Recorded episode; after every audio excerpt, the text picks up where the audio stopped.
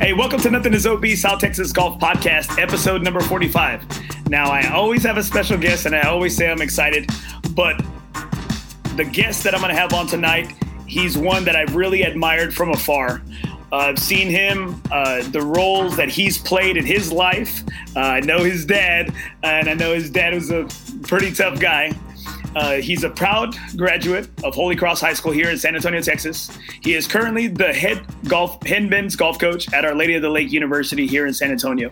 Uh, he's been uh, a pro at several different golf courses. Uh, he's still an aspiring player as he still plays in some of these Texas uh, Texas section qualifiers and Texas Opens. Uh, I think if you know anybody who's really good, a good guy, uh, who's easy to talk to and down to earth, but has got a crazy golf game. And I know he's got a good story. I have on tonight Arnie Martinez. Hey, thanks for joining the show tonight, Arnie. How we doing, Andy? Thanks for having me, man. I appreciate it, dude. I've been hey, I've been this has been like a year in the making, bro. Yeah, man. It's been uh we've been playing tag for a little bit. Uh you know, you're a busy man and uh, you know, unfortunately, I don't have as much time on my hand as I'd like. So it's good that we finally got to link up and, and get this going. I'm excited. Oh, oh dude, I'm. I had so many people today comment today and say a lot of good things, and I said, "Man, I, am looking for the dirt. I'm looking for the Google. I'm looking for the juice. You know, I want, yeah. I want the underlying stories on this guy. You know." But I had a lot. You know, I didn't know. Are you a basketball ref too? Yeah, man. I've I've kind of been. I've had my my foot into a couple of different things uh, growing up. Um, I've, I've refereed basketball. My dad is, uh, if anyone knows my dad, he's uh, he's an avid sports fanatic, and uh, he either coaches or right when he gets done with that, he's on to refereeing, whether it's baseball, football, uh, basketball. Man, if he can, if he can get involved in it, he's involved. So uh, he got me into it young. I remember asking him when I was younger, like, pops, I need some, I need some money, man. You know, things are things are getting rough in college and stuff. And he's like, well, man, he goes, I can, uh, I'm not going to give you a bunch of money, but I can show you where to get some. So that's kind of how the referee started for a little bit. Yeah, because I had some some guys. Uh, his his name's Joe, and I had I guess Dimitri also tell me they're like the referee, the official, and I said I don't know. I said maybe, and they're yeah. like they're like his dad officiates too, and I said, man, I said Arnie's got his hands in several different several different things. Yeah, man. Yeah, we're sports. We're a sports related family. Uh, if we're not coaching it or playing it, we're figuring out a way to to ref it or or get it, get on that floor somehow. So we get it done. All right, Arnie. So, uh, for a lot of the viewers and a lot of listeners out there, uh, you know, I know a little bit of your story. So, why don't you tell us how you got into this game of golf?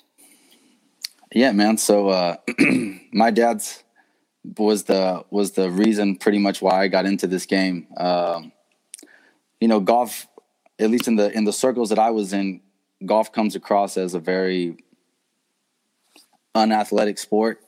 Um, you know, football, baseball, basketball kind of take precedence, especially here in South Texas. So, my dad, fortunate for me, grew up with uh, with some buddies that played golf, and uh, he ended up getting into it a little bit professionally from the administrative side. He was part of the PGA section for a little bit, I believe, and uh, he worked out at Northcliffe. So, you know, on on spare times, him being a coach, I believe you understand that. You know, with with what you're doing over at at the middle school, when you're not teaching and coaching, you know, you get some of the summers off and stuff, and those are the big memories I have with my pops. Uh, you know, he was coaching all the time. I used to see him coach all the time, but uh, on the summers, that's usually when we'd go out there and play some golf. He'd uh, I used to trip out at how far he would hit it. You know, I was eight, nine years old watching him hit what I thought was the farthest drive in the world. And, uh, you know, that's kind of how I got into it. So it was very casual at first.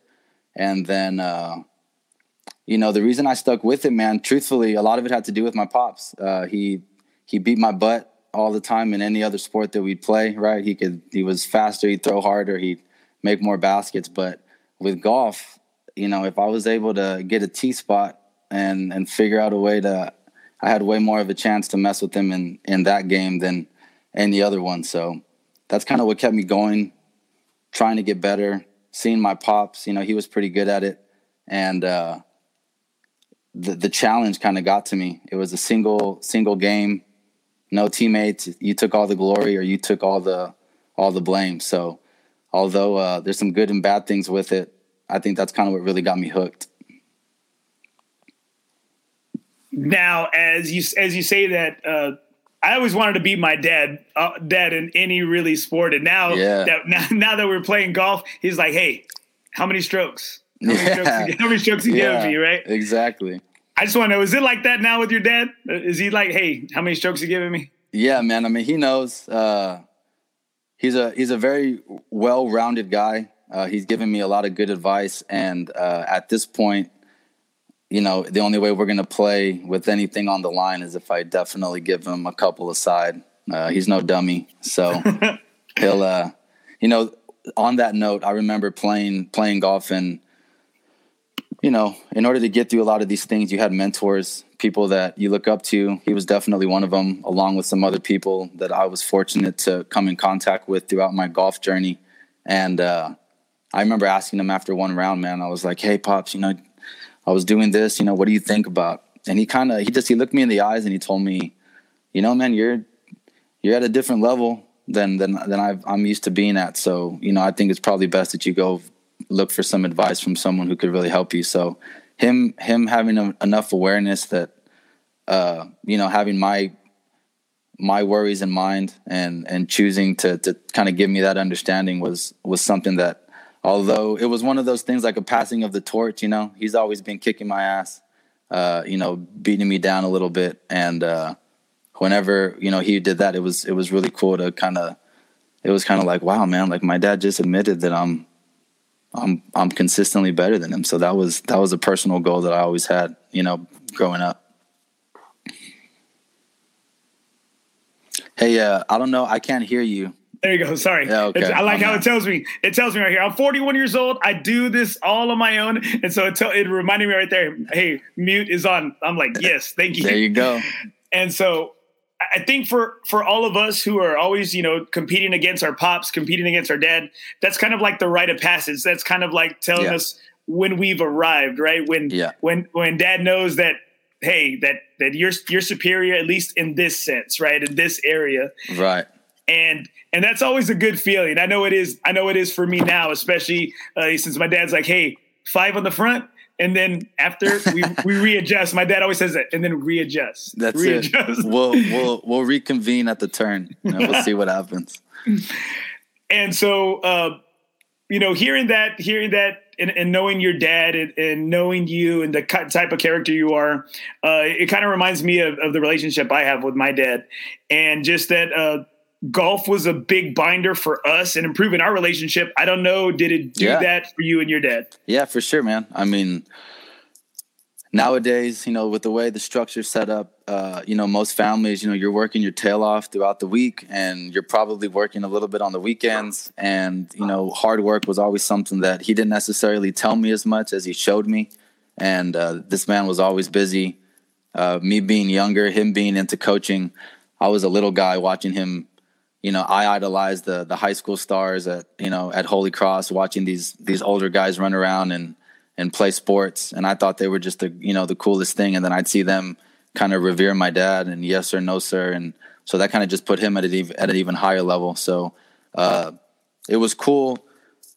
Anybody that's you know uh, familiar with or or directly related to Holy Cross understands that you know the high school that we grew up in. It's very tradition based and uh, it's pretty cool to see, um, you know, someone from 1995 talk about the same stories as someone from 2015. You know, and they all can relate with you know having the same kind of coaches. Holy Cross was very fortunate for a while to have, uh, you know, a lot of the same coaches in the coaching staff. So you grew up and you know with the same coaches that your older brother or older you know or, or uncle or or family member had as well. So instantly you were bonded by those stories you know, nowadays I see people, um, you know, at golf courses, uh, you know, out, you know, before this pandemic and stuff, there wasn't, it's kind of a, an ongoing joke that we have with my wife and, and friends about how you can't go anywhere without seeing someone you know, you know, and they'll always ask me first how I'm doing. And then right after that, you know, how's your pops, man? How's he doing? Tell him I said hi. So he gets those, you know, a couple times a week everywhere we go. So Well, yeah.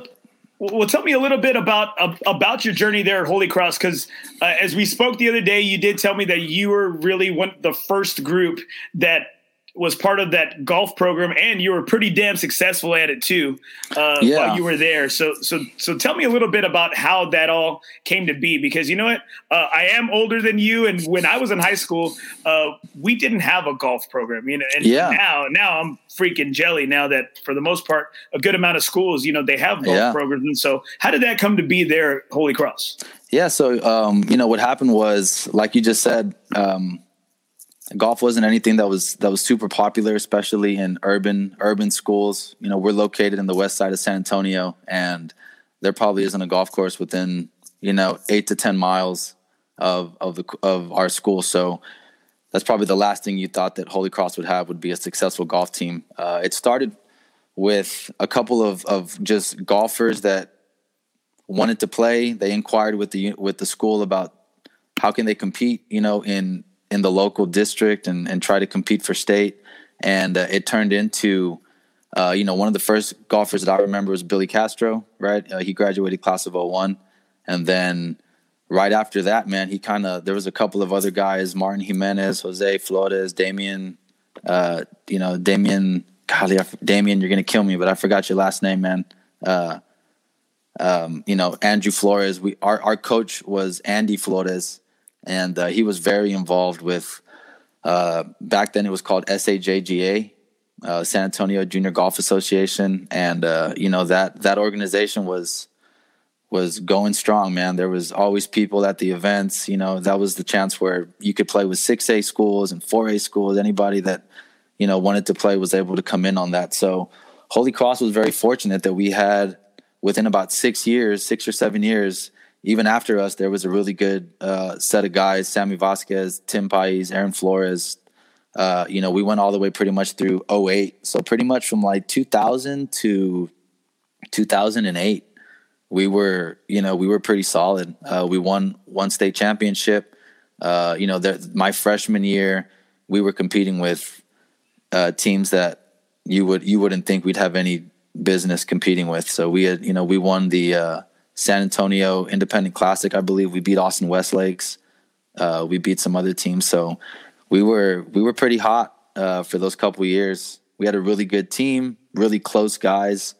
You know, there's something I feel like that's super important in competitive golf. Everyone prides the sport in being an individual sport, but there is something about being a part of a team that uh, I, I, I believe that it can boost your you know, it can boost your game, it can boost your focus, it can kind of get the adrenaline pumping, and there's there's always something when you know it's not just about you. And uh, we were fortunate that we were able to have that type of of environment. You know, Coach Flores did a good job of pushing us, making us understand, you know, that we were as good as we could be as long as we played smart and did what we were supposed to do. So he was infamous for those facial features, man. If you hit a shot he wouldn't say anything, but you'd see him from about 100 yards away just staring through your soul because you didn't do what you were supposed to do. So uh, it was it was good times, man. Some of the best memories I have are are at Holy Cross, you know, being able to get out for golf tournaments and stuff like that. So uh, we were we were very fortunate out there to to have the group that we had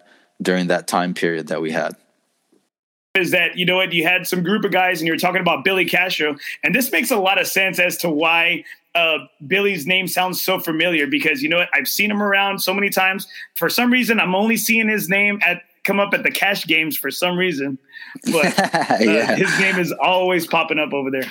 Yeah, man. So he was uh, he was one of the first guys to kind of to kind of break break through at Holy Cross. I remember he was he was just an individual golfer. We didn't have a golf team, and uh, you know, if you seen him hit a ball, he can he can hit it pretty good. So I think the school was behind him and try to push for an individual spotted district, and then it, that turned into um, we had our coach was Andy Flores, and uh, his sons Andrew and Aaron. I was fortunate to play with. Andrew was a little older than me, and Aaron a little younger than me. But uh, for those, it was like from 2000 to 2008, pretty much. I mean, we were we were just on the west side of San Antonio, and there was about five to seven players throughout those years that were just very solid, and uh, you know we were all really good friends.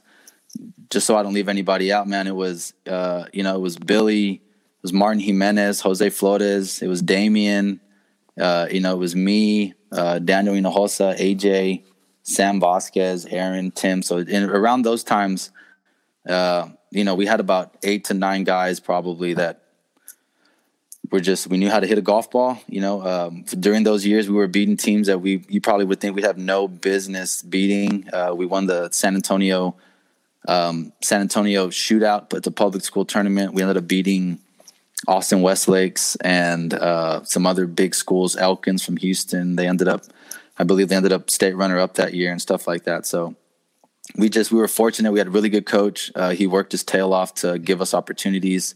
A lot of our practices were, you know, us either playing or practicing, and then there'd be times where he'd be out there picking balls at the range, you know, so we could hit. You know, it was just stuff like that. So a lot of examples of just hard work. It's hard to it's hard to be messing around on the driving range, not focusing up when your coach is out there picking balls for you. You know. Where and, would y'all uh, Where would y'all practice at? You know, he'd get us on everywhere. Uh, we jump around the city courses a little bit. We'd be out at uh, Brackenridge. We'd be out at Olmos. Uh, sometimes we go to Cedar, and then uh, uh, Golf Club of Texas, Riverside, Pecan Valley. Rest in peace, man. Damn. Pecan Valley. Um, and yeah, man. I mean, on, on, that story, there was a time uh, where coach was out picking balls, and a, a couple of us started kind of knocking off a little bit and you know, we're I don't know what we were doing if we were actually hitting hitting dumb shots or we were just talking and and kind of you know slacking off. But uh, he just drove the picker right up to us, turned that thing or turned that thing off, got out and been and been like, "Are y'all serious right now? Like I'm picking balls and y'all are knocking off. Like you better get to work." And uh, you know, when he had those look in your eyes, anybody that knows Coach Flores, that that uh that piercing look into your soul, you better you better get it get it fixed get it fixed fast. So, is that is that where maybe uh, your coaching philosophy or seeing that uh, after obviously after your dad as that being like your first kind of this is how a coach is supposed to be or this is how a coach is supposed to look and act yeah i mean uh, once again man holy cross did uh, you know it, it, means the world to me and i was very fortunate to have some really good coaches really good examples um, Coach Cedillo, Angel Cedillo out there. He's the he's the principal Angel. out there right now. Yeah, yeah great man, second dad to me. Um, Coach Flores, my pops, uh, Coach Eddie Moe. Uh, he play, he's over in Har- in Harlandale right now, I believe. Um, but just great coaches, great examples of of what you got to do, and uh, you know they don't they don't take any BS. So it wasn't easy to beat around the bush. They were going to get in they were to get in your face and let you know what's going on. So um, that's just kind of the, the environment I grew up in. Very much um, accountability based. Take care of your business. We have nothing to worry about. And uh, you know, when you have that tradition, like I said earlier, when, when it when it's from you know from uh, brothers to younger brothers to nephews to you know sons and and grandsons, like it's the same stories, you walk in the same halls, those kinds of things. So there, you know, when you get to Holy Cross, usually you've got people that you know that have, have, have already gone there, and you kind of show up already understanding about tradition and respect, and you know, putting God first and all that other good stuff. So, um, you know, very fortunate that I had some really good coaches to kind of show me what it is. Well, I'm, ori- I'm originally from Corpus Christi, and I went to a school. I don't know if you played them when you were in high school, but it was Incarnate Word Academy, IWA, uh, there in Corpus. And um, it's out of the Incarnate Words, it's the only like co-ed, right? Because there's one in Houston, obviously one here in town, right? And then in Corpus, we're the only co-ed out of the Incarnate Word high school system. And it was hard for me. It was tough. Like I, I, would compare it to maybe like an Antonian or like a Central Catholic if it was co-ed. And I was on work study. I cleaned up four classrooms. Uh, yeah. Every every day at the end of school, just just to make sure I was on work study. Uh, my Monsignor at my church, uh, God bless him, um, Michael Monsignor Michael Edas. He paid half of my tuition my senior year, and my aunt paid my other half. And obviously, I was on work study there at school, and uh, I had to clean up after my classmates. So you yeah, know, man. like uh, I being here and growing and, and coming and going to school at UTSA, I see uh, I compare the West Side to, to like my hometown where I grew grew up in. Uh, I lived on this in a little tiny house, a little two bedroom house that later we added on one bedroom. Still only had one bathroom, and uh, eight people lived in there. yeah, I mean? exactly and so, right. And so uh, whenever I'm around Holy Cross or I'm around the neighborhood there on the west side, it, it, does. I said, you know what? If I grew up in San Antonio, I said this this would be my home. This feels it reminds yeah. me so so much of of my home in Corpus. Yeah. And so uh, I want to know, man. Tell me right now. Uh, did y'all whoop Central Catholic when you were there? All day, man. Go go go check it out, man. That's one thing. Uh, I've got I've got friends that are that graduated from Central, but uh, same thing with that tradition. There was a you know, obviously respect when you're off the field, but when you're on the field, man, we are we're trying to, you know, we're going to work, and you are yeah. not our friend. So uh, yeah, we were we won the. I played football uh, my senior year in co- in high school, and we you know Holy Bowl champions. We took. Uh, I think we. I'll give them. I think they beat us my freshman year at district in golf. Uh, but every year after that, we took care of them. So uh, that was always the case, man. Sometimes it got to a point that it would kind of get in the way of playoffs and stuff because we were so worried about just whooping Central's butt that, uh, you know, once we did it, it, it kind of we got to make sure and stay focused on after that. So, well, I got I got a Kane's uncle right here. He said, "I like it." He said, "Blue collar golf." That's, That's it. There's it. That's, That's it. what I want to hear. I mean, I uh, I've got stories of, um, you know, just a lot of going to golf courses, asking them if you know they'd let me play, if I could pick up some balls later or help them fix fix divots. I helped uh, pros back at uh, I don't know if you remember Woodlake Country Club. Uh, Woodlake, yeah, over, yeah, over there, yeah. Yeah, I used to go out there and uh, pretty much just once again stuff that my dad taught me. You know, go out there, let them know that you want to get better, you're willing to work, and it. You know, I don't think there was ever a time that uh, someone told me no you know, as long as I was willing to be respectful and kind of a quid pro quo type of thing, you know, I'll, I'll hook you up with some golf. Appreciate you coming out trying to attempt to work. And uh, I actually made some really good relationships like that. So, all stuff that I learned either through through my pops or through you know people that were setting examples for me. Well, doing a little bit of research, a little bit of research on you, I was digging in the archives Uh-oh. and stuff like that. Uh, I saw that you were also the city amateur champion. Is that correct? Yeah, man. Yeah, I uh, I won back in 2013. Yeah, 2013 at Republic Golf Course. Yeah. Oh shoot! So so not only that you worked there, but that's where you that's where you won your city yeah. championship. Yeah, I've got a Republic and uh, Republic and Pecan. I was fortunate to work at both of those. I was a cart boy at Pecan before it closed. Uh, in my opinion, that was the reason why I was able to get good enough to play collegiate golf. Um, that golf course in my is still the best golf course in the city if it was still open. And uh, I didn't get really familiar with the Republic until after college. But uh, once I started to play a little better, that course used to always have my number, man. I don't know what it was. I could play 15 to 16 holes really good, and then there was always a couple holes that that ate my lunch. So, um, you know, for me to end up winning a, a, city championship there, and then end up full circle to be, you know, behind the counter you know, working a city championship, uh, you know, behind the behind the Republic working situation, it was, you know, it's pretty cool. So it was it was really sad day when that place closed. Well, shoot, man, you don't have a good track record of your last. I know, man. I need to stay off the golf course. Yeah, you do. You need to stay off. We're gonna we'll, we'll, really put it to the test, and I'll try to get a job at TPC and see oh, if that ah, place stays there, open. There, there you go, man.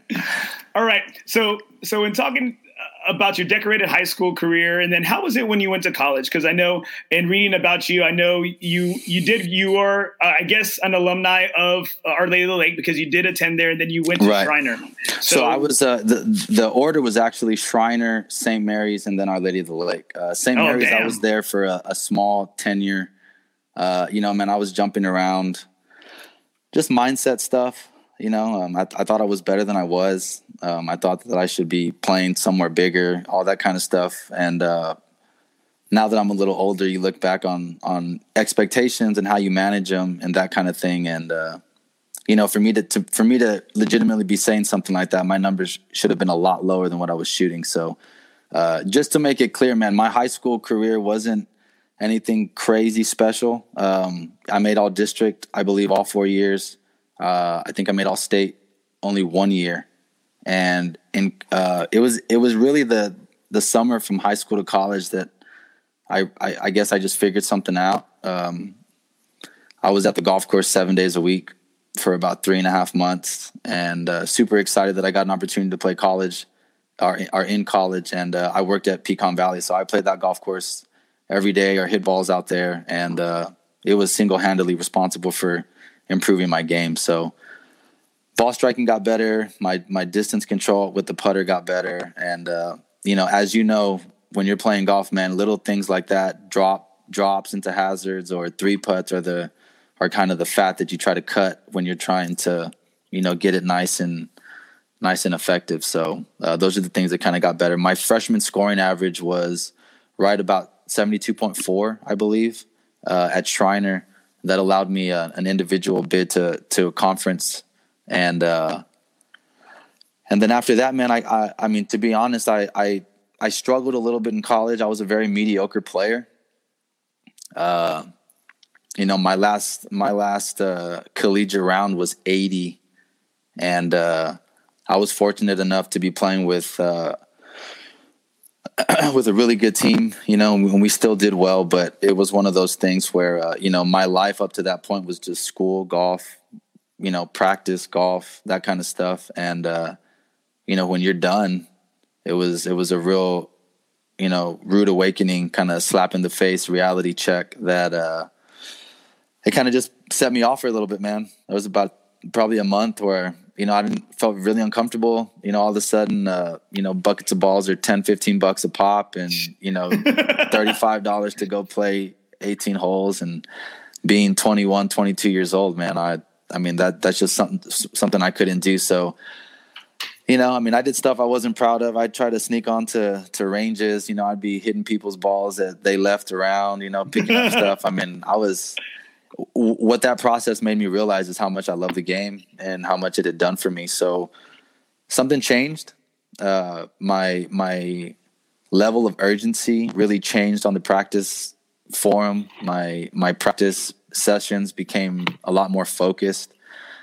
And you know, all in all, I, all of a sudden I started playing better, and you know, end up I I won the city a year after I got done with school. So um, I really think that that that reality check of life without golf made me value golf that much more. So you know, once that happened and I saw a little bit of success, um, the support that I received was overwhelming, and it gave me the the courage and the the confidence to to turn professional. Um, you know, the I proceeded to get my butt kicked for the first session of my professional career, just learning. You know, that's one of the things I talk to our players about. If we don't win, then we learn. There's no losing. And uh, with golf, you know, the guys that are really good, not only do they learn, but they're able to self correct faster than than other golfers. So, um, you know, I was fortunate to to have family that supported me. You know, there was a lot of people that I knew that, in my opinion, were better than me. But you know, life happens. You got to pay bills, and you got girlfriends and boyfriends, and you know, family members that need to do this. You got your own dreams, and anybody that's that's chased the the PGA Tour knows how you know you're going to be sleeping in your car a little bit. You're going to be cutting meals. You know, you're going to be maybe playing with the same pair of pants that you played with the, the day before. You know, something like that. I mean, it's it's a struggle out there. So it really puts in per, into perspective where you're at and uh, you know, it struggle is no place where anybody wants to be, but I think that everybody can attest that you know the best lessons are learned right in the right in the thick of that struggle. So I learned a lot, and you know, it was funny because I'd be I'd be out there playing, getting my butt kicked, and then I come back from money games and be kicking butt, and it's kind of like, dude, how am I missing cuts out here? And then I'm shooting, you know, 65, 66 out here, but there's a different level of of competition, you know, and when you're playing with guys that were on and off tours and you know I was fortunate to I've been you know in my career I've I've played with a couple of PGA pros and um, you know I've been able to play and be in contact with some other local guys that have you know Mr. Ogrin and um, David yeah yeah David Ogrin he's a you know he's a great guy. I played a couple rounds with him, picked his brain a little bit. And, you know, just guys Texas, that have Texas, Texas Open champ right Texas there, former Open Texas champ. Open champ. Took took Tiger, you know, took Tiger in the same field. That's a, I mean, if that was me, I'd I'd have that tattooed on my forehead, maybe. You know, Oh, he, if, uh, but don't don't worry. He, he lets everybody know though. He Hey, heck yeah, I, would, too. I would too. too. Yes, sir. But uh, Well, I But think yeah, what. I think I think that's the thing. A lot of people want to know because you know what? Uh, for guys like me uh, who just love that sundown golf and and who really want to be in your shoes, but but but you've walked a, a good amount of miles in your shoes. You know, Yeah. you, you you and you told me about that. That you told me about where uh, you know you're you're playing for with your last twenty five hundred dollars in the bank, Yeah. or is that's that's somebody that somebody you know sponsored you in, and Yeah. or you're playing you're playing uh, you know twenty dollars a hole or fifty dollars a hole, and you got five bucks in your pocket. right. And uh, what is that like? I guess what are those feelings? And like you stated, uh, when you're playing in, in a Monday qual, when you're trying to play for a Monday qualifier, when you when you said you missed it, you missed making the cut by like two strokes or by a stroke or two. Uh, what's the difference in being in those high cash games and then trying to make the cut and trying to get on, you know, in a PGA event? Yeah, I mean, um, you know, once you get to that higher level, uh, it really just comes down to putting. Um, you know, it's, it's kind of cliche, but when you get to that level, everyone can hit the ball, everyone can hit fairways and greens. It's just a matter of who's going to make more putts. And uh, with me, you know, if, if you know me or you, or if you played with me, you know, unfortunately, that's one of my that's one of my catalysts. Uh, when I putt good, uh, I play really well, and uh, there's times where, you know, I'm striking the ball just like I want, but if the putts aren't going in the hole, it actually becomes more of like of a complex that you're you keep hitting shots so close or great opportunities and you're not converting. So, um, you know, that lifestyle it's it's very much like uh like the highest type of roller coaster drop you can have in golf for that for that sake. You know, there's some people that they don't want to go to the big roller coaster because there's a lot of stress, there's a lot of pressure. You know, I mean, if you've It ever feels been good at the, though, man. It, feels I good mean, though. if You can, It feels you good when you're learn at the top. It feels good if you on the can way learn up. to if you can learn to work you know and and and thrive in that environment man i mean it's it's going to put you at an advantage but uh w- one situation i, I noticed uh, it was a couple years back when charley hoffman won the won the vto and uh, i was following that group and i remember the last hole um just he- pretty much knew he had to birdie that hole i mean the, the scoreboard's there he's in the last group and uh, I remember noticing that, like, first it was me. It was like, oh my god, man! Like, whew, like here we go, man. You know, this is what you talk about when you're a little kid, and you start to get like nervous. And and I remember thinking, like, looking down the line, and everyone else looks like they're, you know, just waiting to see. It's like, man, is he going to hit it? If you're not, and you know, if if the people who are watching that have no stake in this are nervous, you know imagine the imagine the environment that, that the person who has to actually execute the shot and not only execute the shot but but have you know world class caliber uh, of golf and so what happens is uh, you know anybody at the highest level they prepare to the extent that that it, it calms them in uh, in pressure situations. I'm i'm i'm an avid believer in falling back on your preparation whenever you go through something you know. I mean there's times i don't know if anyone can relate but you know, there's times where I'll I'll make a four foot putt in a in a big tournament or a qualifier, and I'll be on the next hole ready to hit, thinking like, what just happened? like I don't, I don't even remember that putt going in. You know, like you just kind of sometimes the pressure gets to you, you black out, whatever. But if you're if you're preparing properly, I'm I'm also very confident that you, you know you'll you'll go through the motions. Pre shot routine, in my opinion, is the is the backbone to a to a good golf game. And uh, if you're going to perform under pressure situations, you know you practice to be in pressure.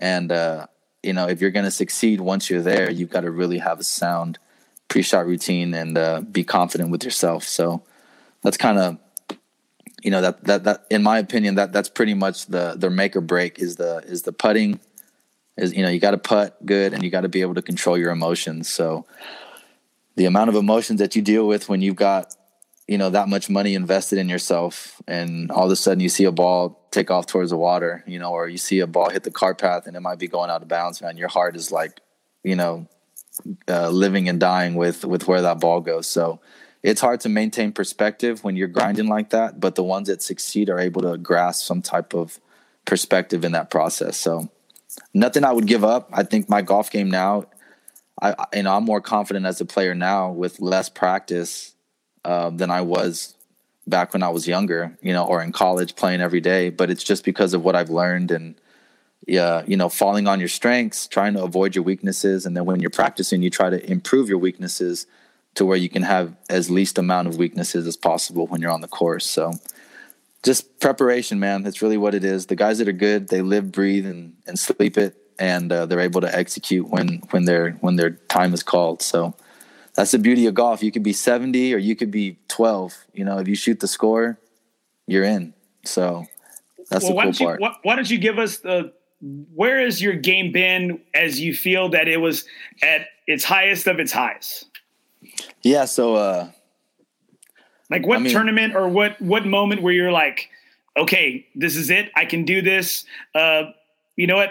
I can. I need to be able to come here again. You know, like like yeah. what, what tournament or what situation did that? Did you have that feeling?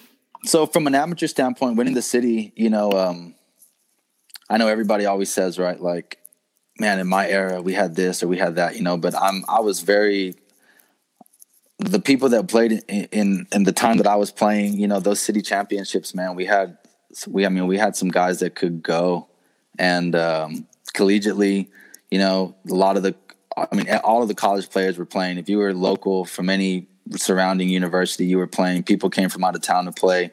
And then you were playing with the older gentlemen that money gamed it and stuff like that. So everybody was in it to win it. And uh, when I was able to win that city championship, that was the first big win for me that gave me a lot of confidence and then to have the support that I had after that, it was just really like, all right, like that kind of encouraged me to practice at a higher level and, uh, you know, kind of get to that point. When I turned professional, the probably the round or the the day that got me feeling really confident, um, I was fortunate to get through local qualifying for the U.S. Open. Um, God, I don't remember. I think it was 20, 2018 um, where was where was the local qualifier? Was it either I think it's Sonterra or Cedar Creek or where? So so so check it out. So me and my me and my wife, um, you know, we were we were thinking like you always do it here. Um, at that time, it's it's so funny. Full circle. Right now, I'm I'm with on par at Cedar, but me and Cedar have like a a love love hate more love hate. more hate relationship, and uh, she's she's been on she's come out on top more than I have whenever we go face to face. So. Uh, at that point, it was kind of like, you know, man, I just it was at Cedar that that year, and it was like, I don't, I don't want to do that. so we ended up uh, we ended up getting a date in Aledo, Texas, which is right outside of Dallas, and it ended up being the the local qualifier that Tony Romo played in. So uh, it was the year that Tony Romo was trying to qualify for for the U.S. Open. So we played.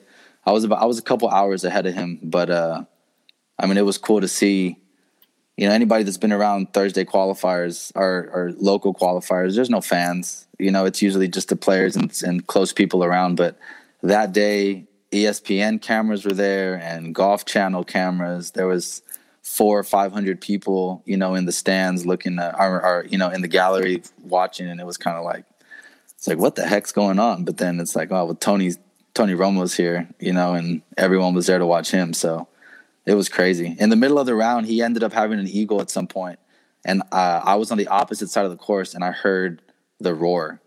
It was it's it was cool. I've never I've never experienced that. I haven't had the. I haven't, haven't had the gallery. You haven't had, yeah, been a part of those galleries. that big of a gallery to hear that from you know a couple hundred yards away. So that was cool. But uh, but that was the that was the round that really made me under like believe that you can do it. You know, because that's really what it is, man. A lot of these guys can go, but the beauty of golf. You could you can crap talk all you want and you can tell them that you're going to do this, but when you get on top of that golf ball, it's you and that ball, and you got to figure out a way to to get it where you need to go. So uh, it was it's always good to to see it manifest the practicing that you've been doing. I think everybody that's at that level believes they can do it, but there's a difference between believing and really doing it. So well, well, you've played in a good amount of these qualifiers and these sectional events. I know, you, and you're recently coming off of a uh, you and your partner. Uh, was it LC Kim, right? Uh, yeah, uh, we we uh, me and Casey Lim. Casey, Casey Lim, there yeah. you go. Casey Lim, there you go. Yeah, and so we, uh, y- y'all are coming off of a of a, a two man win, right? Yes, sir. Yeah, part of the PGA section. So both of us are are PGA associates. we teach on our on our off time and um, he's a great player, you know, and and I can hit it around when I need to. So we were we were fortunate to both play well that day, and uh, we were at Austin Country Club, so great venue, Damn, beautiful hey, that's golf where they're, course. That's where they're at right now. yeah, they're That's there where they're right, at right now now. at the Dell. That's right. So I I never played there, and It's uh, a quirky. It's, a quirky golf course, man. It it's, is, it's, man. it's it really weird. is. Two different nines. Looks like you're on two different parts of Texas. So, uh, but it was great. Yeah, it's always good to to see the ball go in the hole, man. That's that's really what you're going for in the end. Now, uh, now, now, those are some of your highest of your highs. You know, being there and Yeah. playing in the sectionals when Tony Romo was there. Now, what's one of the lowest of the lows? I mean, uh, that that that senior year, finish your college career with an 80 was pretty rough. I had my whole family there. Uh, my my then wife or my now wife, then girlfriend, uh, was there. Where was that and at? uh, man, uh, I believe it was um, Water Chase Country Club, uh, just outside of Dallas, I believe. And um, you know, it, it's one of those things. I'm I'm very fortunate that I have a I've got a family that supports the crap out of me, and uh, probably more than they should. And uh, you know, whenever they're behind you, it just it puts a little bit more. The wins are that much better, but the losses are are you know they hurt that much more. So they always make it better, and they tell you it's going to be okay. And you know, in the in the end, you're uh, you know I'm in a fortunate position to to have people around me that love me that support me, but you know when you're out there playing golf man that's really what you you're trying to get the you're trying to get that score that you're shooting for. So to finish that way was was really bad. And then uh, you know turning professional I, I had some people that even that even told me that you know I don't know if you're ready man. You know maybe you should keep saving up and keep toning your game. But me being the the cocky kid that I was it was like dude I'm ready. Like I'm let's go. And then you get out there and you get your butt kicked and it's like whoa like small you know i was the big fish in a, in a pond. Now i'm now i'm the tiny one in a in, in a big pond and all these guys can you know they're killers. So um every every shot was going down the fairway every putt's going to the hole and uh, you know these guys are good. So it, it it forced me to to understand my weaknesses. And there were nights man there were nights calling friends and calling family tearing up and you know you don't know what the heck's going to happen and you, you keep losing money and then it, it gets lonely out there. You know my first stint uh, was uh, six weeks by myself. You know the the second stint was about eight weeks by myself. And you know just practice round tournament round travel practice round tournaments travel food hotel go to sleep. I mean it's just it's very much you know it's very by yourself and and pretty it gets lonely. So you got to learn how to manage your manage your emotions and figure out a way to not allow that to get in the way of, of your of your play And I think that's a different type of golf than a lot of us, a lot of people who really follow me and who really are uh, keep up with my show and who my show is based for. You know, uh, is that we're out there having a stogie, having a beer, you know, enjoying the nine. Uh, you know, you ain't doing none of that crap. You know, yeah you're out there, you're freaking, you're grinding. You know, you're grinding. Like you stated, you're wearing uh, probably the same pants you wore maybe the two previous Yeah. rounds yeah and uh, you're dreading maybe a six hour drive back home or to the next place. Uh, what kind of t- how that has to mess with your mentality on your golf game? Oh, it does, man. I mean, I was just talking to it. I was uh, today. I, I caddied for for one of my best friends at the pre-qual. Today was a pre-qualifier for the Texas Open. And where was that? um, Where was that at? Was that it was at Comanche. Well, it was Oh, one of the sites. There's there's multiple sites, but Comanche was where was where my buddy played, and uh, you know it's crazy because it's we were just talking about it. He's a he's a full time professional. He still works. He's from El Paso. He works at a golf course, and um, you know I I remember being in the grind full time. And it was. I mean, people. You know, it's almost like you weren't even. Some days you weren't even happy to be out there because you're not playing well, or you're focused on what you're doing wrong and uh, you know a little bit more perspective now not being able to be full time and watching guys that are still able to play it's like you know if you don't what you and your friends do or, or people that you know that you said that kind of make up your following a lot of what y'all do though needs to be incorporated into what the professionals do to be successful you know you got to enjoy yourself you got to be thankful that you get to chase your dream and wake up with a purpose to go play golf every day and sometimes that gets lost with you know missing cuts and and hitting shots that you want. I mean, golf is such an imperfect game, and the the statement that I always tell my guys, we got to strive for and guys and girls. I gotta I gotta clear that up too, man. Andy, uh, I'm not the men's golf coach. I'm the men's and the women's golf coach. Oh shoot, Our Lady of the Lake.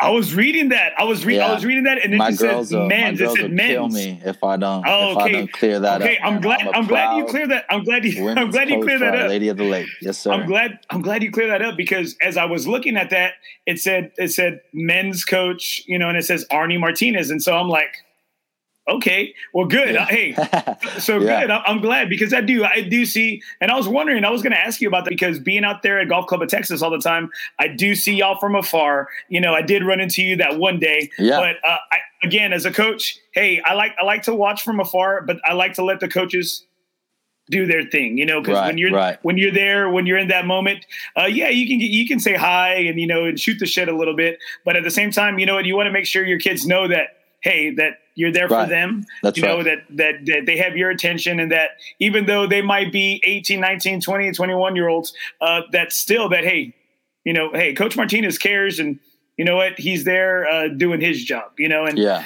uh, and so that's why I always kind of see y'all from afar. And I'm over there, my my dumbass, I'm over here texting Kane, hey man, are y'all on the course right now? Expect, expecting him to answer me back. And and he's like, uh, six hours later, I was. Yeah. Good. very, very very plain and simple. You know, I was. I was gonna say he know, he knows he'll be he'll be dealing with me if he answered that phone in the middle of our round. So yeah, Well, well I'm, I'm gonna I'm gonna tell you. I got I got a question right here uh, from John Anderson, and and I know we'll get here. I know the answer. is says you mentioned teaching on your off time. Where do you coach other than the school? Yeah. So I uh, I, I just recently joined On Par Golf, which is a, a great uni- a great organization that I'm very proud to to be a part of. Uh, they base out of Mission Del Lago. Uh, the head guys are, are Ray Garza and and and, a- and AJ. Uh, he's a, a PGA caddy, and you know we've been in contact off and on through through the years. Uh, Ray's done a lot of good stuff. I mean, it's hard to to not or to be in the golf industry uh, around San Antonio, especially urban San Antonio, and not be uh, aware of on par and what they're trying to do. So they're doing we're doing everything we can to try to spread golf to you know anybody who's who's open and willing to try it. It's a beautiful game, and uh, you know nothing nothing really good has happened from this pandemic. But from the golf standpoint, you know golf has gone up substantially. I think I saw yeah. forty three to forty six percent of an increase just in, in this last year alone, which is which is astronomical. So uh, a lot of good stuff for golf, but uh, yeah, man. I mean, it's one of those things that um, we're at Cedar Creek now. Uh, Yeah. I've been fortunate enough to that that's where I'm going to be at. So I, I give we give lessons out there. Uh, I'm one of the instructors along with a couple of others, uh, Christy Cano and uh, Billy Billy Castro as well. So Dude, I, I was telling Ray, there. I was telling Ray, man, that's a star-studded lineup, dude. I was just Yeah, like, we'll take it, damn. man. I Heck just yeah. because because I saw, I think I saw a week or two ago, I saw that, uh, you know, uh, Ray had posted uh, about you and Billy, and I was just like. Oh crap! I said, "Damn, those are two big bombs in the city." You know, in the city uh, here in San Antonio, I said, "Y'all are very well-known guys here in the city." And then I saw last night Christie's name on there, and I'm That's just right. like, I was like, Yeah. "Damn, man, Ray, Ray's just Ray's, full Ray's of scooping surprises." us up, man. He's scooping he's, us up. he's yeah. full of surprises, man. And, and, and and- and go ahead, man. Go ahead. no, no, no. You, uh, okay, I'll go. I'll go. And, and speaking and just kind of texting back and forth with Ray, I said, "Man, Ray, uh, that, that's great because if, if anyone knows Ray, and and I did, I told you this the other day, and I told Ray this today. I said when I spoke to you the other day, it was like I was speaking with Ray Garza, and and the thing is, why that. why that's I think that's a big compliment. Yeah, because yeah, man. He's a great guy. I think I think a lot of people that have worked with Ray and that know Ray and that I've had a chance to to really like get to know him can see why he is doing some great things, especially on the south, and now bringing it to the north. Thank thank you, Jesus, because I live over here by UTSA. I graduated from UTSA. You know, look, I got some rowdies back there behind I me. They're it. they're I always the there, man. birds. I They're always the there, man.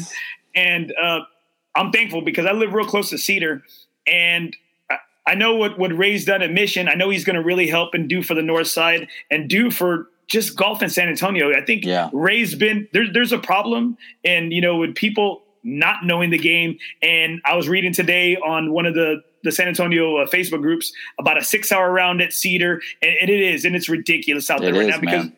because there is there's a lot of new coming newcomers for golf yeah. and they don't know the the etiquettes they don't Huge. understand yeah and you know what this is the time this this is the time right now. And i think ray and y'all are like a big big part of the solution. I really do.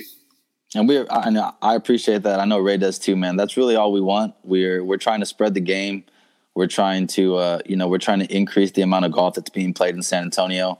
And uh, we'd love to keep the tee sheets full and keep those complaints down, right? And uh, if we spoken could, like spoken like a true golf professional, yeah, right there. If we could, if we can do that now, we're going to be in a good spot. So we're super excited. Uh, I know I speak for all the instructors over there at On Par that uh, you know us being able to utilize Cedar Creek, and uh, you know it's kind of like an untapped market out there. Um, we're gonna we're, we're getting we're already getting a lot of a lot of attention. You know, we're, we're trying to spend as much time as we can out there to give consultations and just kind of make people aware that that this is what we're doing. Uh, we're, we're, fortunate to be able to utilize uh, TrackMan, which is, in my opinion, the best uh, the best monitor that uh, oh yeah that that's on the market right now. So it's a twenty twenty five thousand dollar piece of equipment that PGA Tour players use, and uh, they use it to tone in you know their yardages and distances and and all kinds of stuff. So what what that what that piece of equipment's able to do is is nothing short of amazing. So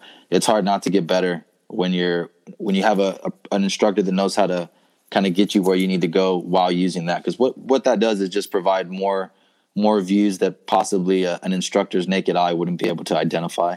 So when you see those numbers, man, one thing about golfers is that what you think you're doing with the golf club, you're probably not doing how you think you're doing it. So it's it's cool to get kind of some uh, reaffirmation about what's correct and then what you're doing and how to get there. So that that's really what we try to do, man. We try to educate our our clients and hopefully they leave us knowing more about golf, more comfortable on the golf course, and more comfortable about how to hit a golf shot. So and I think, and I think, uh, as being a, a, a, player and being an athlete, uh, something that your coaches would always reiterate to you, and maybe you do as as a coach now.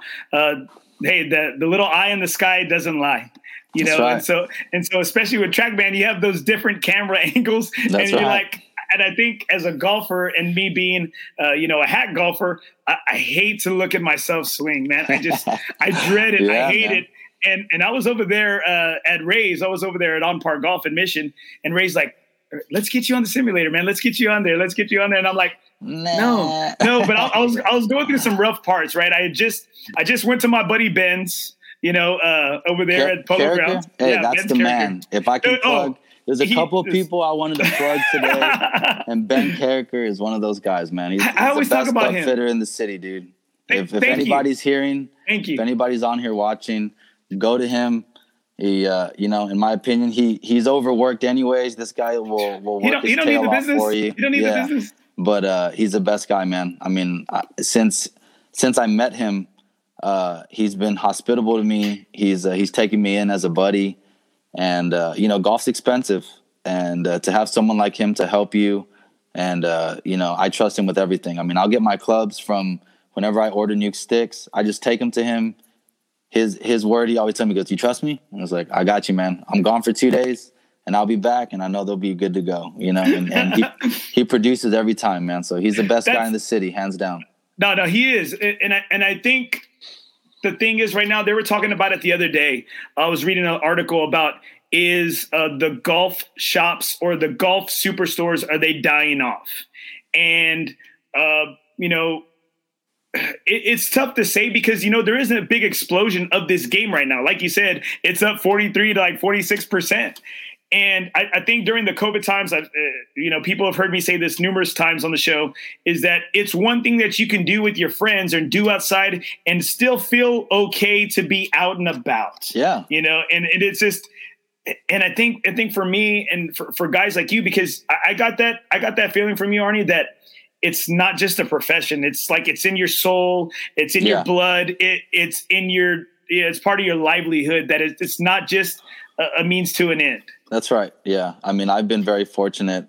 Uh, once again, things that I tell my players, you know, don't disrespect this game. And if you are going to disrespect it, don't disrespect it while I'm around because to me, it, it is, it's more than a game. You know, I, I wouldn't be where I was. Uh, the, the lessons that I've learned, people that I've met, places that I've traveled, the you know jobs that I currently have, everything is is golf related. So um, you know, golf is is a is a huge part in in what I do and how I go about my business. So yeah, it's definitely more than a game for me, and um, I try to I try to emulate that throughout my teaching strategies. You know, throughout my coaching strategies.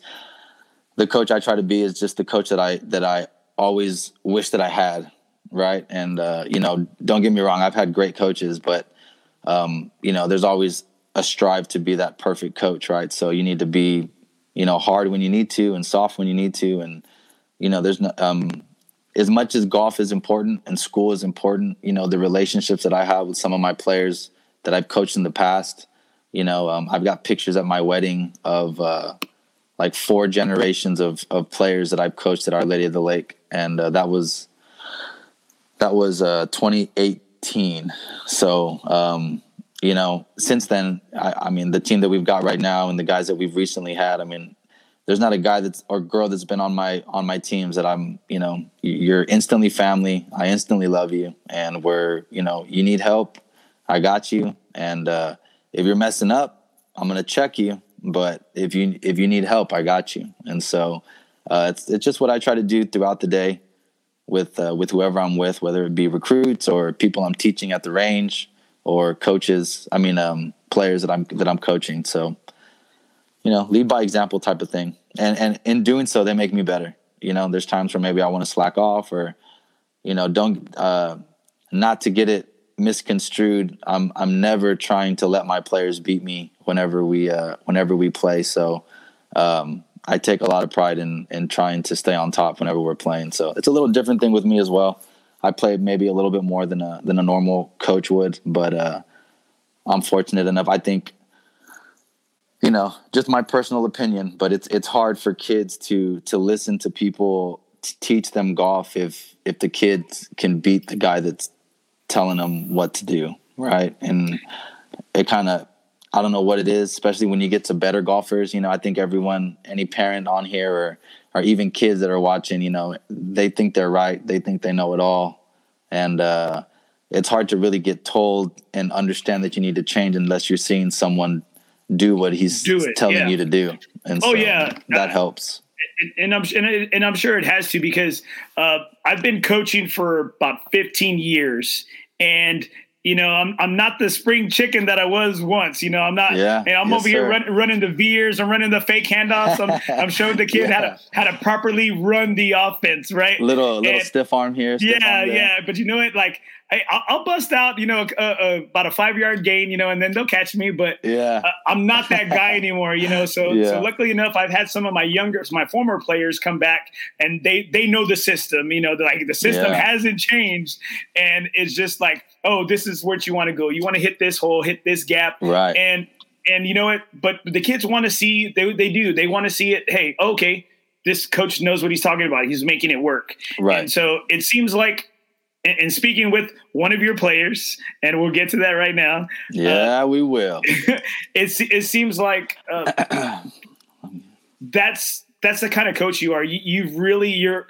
just like again like another Ray Garza. You're a relationship builder, and it seems like you've been able to do that wherever you've been because.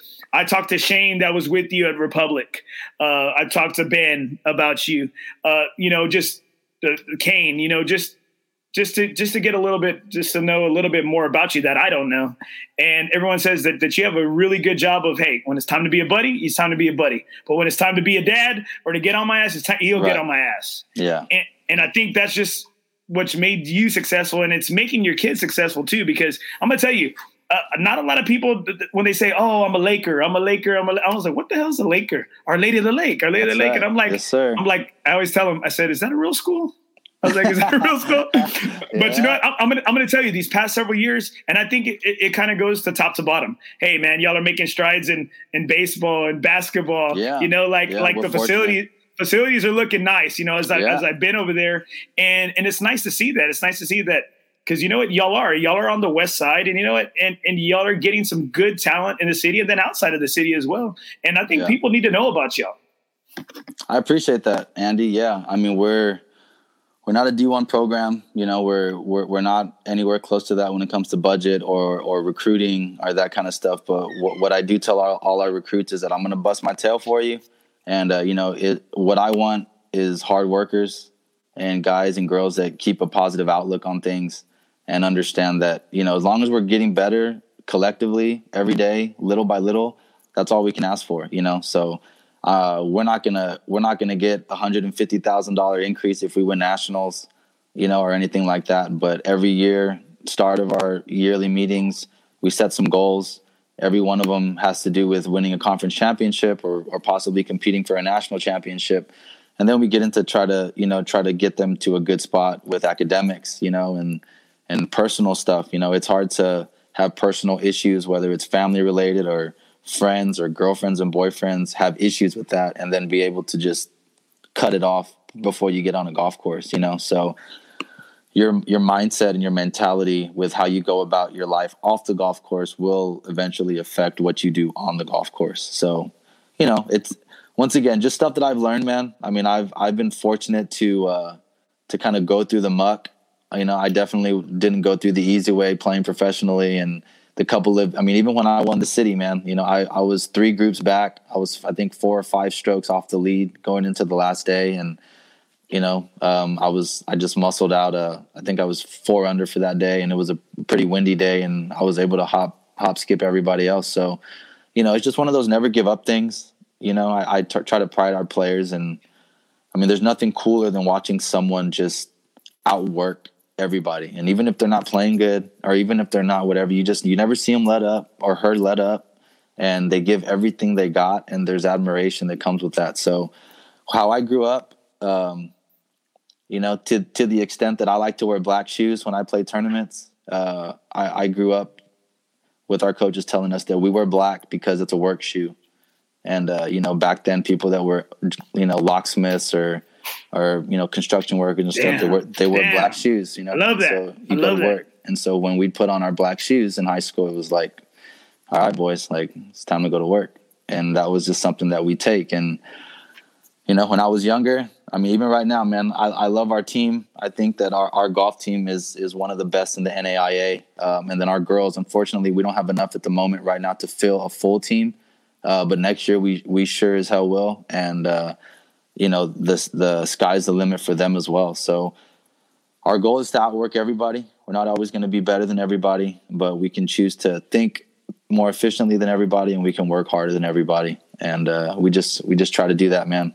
Some days it sucks, right? I mean, some days we're out there for four, five, six hours on a Saturday, you know, when they could be hanging out with their friends and stuff. But what I try to make them understand is that right now, the memories I look and think back on are those days when my coach made me go practice instead of, you know, you you can always mess around with your friends. You can always, you know, hang out and watch TV or, or do whatever. But they're, you know, they're very fortunate to be in a position where they're, you know, they're able to play golf, man. They get able to travel. They're, in my opinion, they're sponsored. That's what I always look for: sponsorship. and all these guys and girls, they're sponsored, man. So they just need to take advantage of it. Well, one of your top players who's ranked rated the number the the number two uh, men's golfer in the NAIA, uh, Kane Ibata, uh, yeah. a, a, a, fellow uh, San Antonio City amateur champ, right, right. like yourself. Yeah, and uh, you know he's your top dog. And I had him on the show uh, several shows ago. Yeah. I asked him. I asked him. I said, well, "Who's your biggest rival?" Like I said, "Who's your biggest rival on the course?" And he said, "Right now, right now, it's my coach, Arnie Martinez." Yeah. I was like this. I was like, I was like, damn. I was like, I was like, God. He goes, yeah. And, and, and what did he say? You tell me. You know it a little bit better. So, what did he say? what I remember. Well, first off, I was completely surprised. Uh, you know, he's Kane isn't. Uh, Kane isn't one to to brag on himself much. So uh, you know, no one really knew about the podcast. So I actually, I actually heard. I heard from you. Well, I'm saying I didn't know that he was on the podcast. I didn't know that he was your guest. So I keep up with the podcast, so I check it out. And then I I scrolled by and it was like, oh man, like that's that's Kane, right? So I, I wasn't even aware of it. And when he said that, I was watching, kind of like, you know. but uh, no, man, Kane's Kane's a hell of a player, and uh, you know, me and him go at it. I think, uh, you know, he's got the skills to where if he's playing really, really good golf, you know, he's hard to mess with. It, it's just the case. And what, what I take a lot of pride in is trying to, trying to keep his environment um, a little stressful to, to force him to kind of compete. Cause, you know, when he gets to, to conference and nationals, you know, those are the people that he needs to be comfortable playing against and beating. And in order to do that, he needs to constantly feel that pressure. So I, uh, you know, me and him, we like to square off a little bit throughout the year.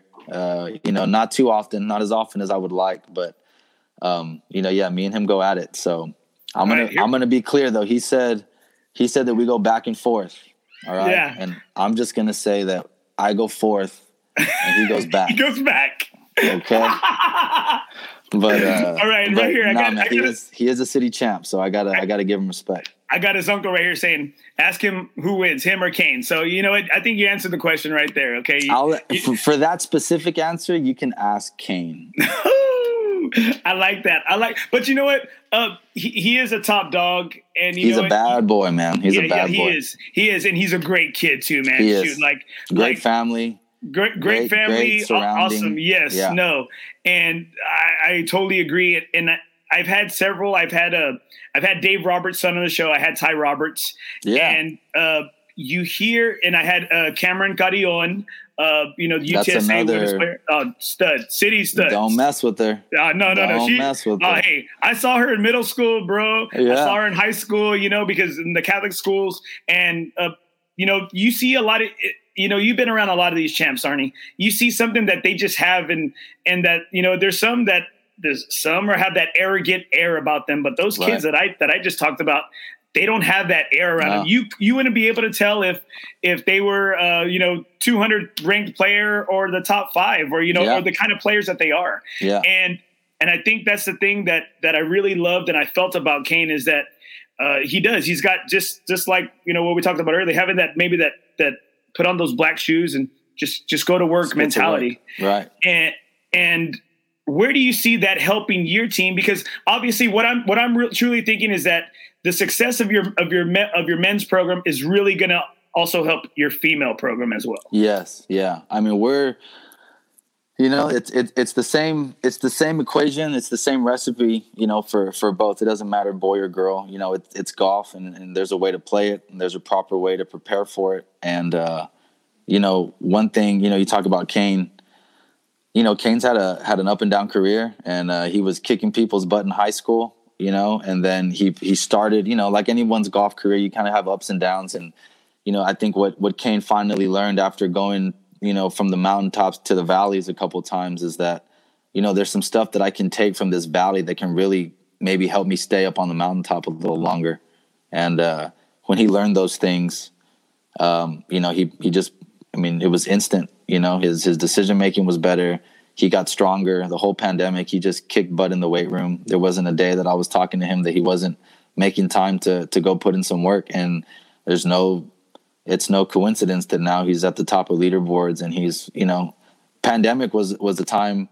And and I text all of our guys and girls in the middle of it. You know, the recruits. It was like, you know, do not allow this to be the reason why you slack off. You know, I bought I must have spent four to five hundred dollars over the pandemic getting hitting nets from my backyard and you know upgrading my putting mat and, and that same, kind of stuff. Same. You know, and same. so it's one of those things where you know I'm you just got to keep doing it. Like there, there isn't you can't let there be a reason or or a viable excuse for you to not get your work in. You know, you're you're a collegiate golfer and you need to hold yourself to that expectation. So they all want to play good when it's tournament time you know, but we need to, they need to understand how, and anybody needs to understand that if you're going to play good golf, you need to, to prepare. The beauty about golf is you're not going to slack your way to a 68 and you're never going to, you know, bust your butt for months and months and shoot 95. You know, you're going to, if you're doing it effectively, especially at a com- competition level, you're, you're going to, you're going to execute. So you just got to put in that work.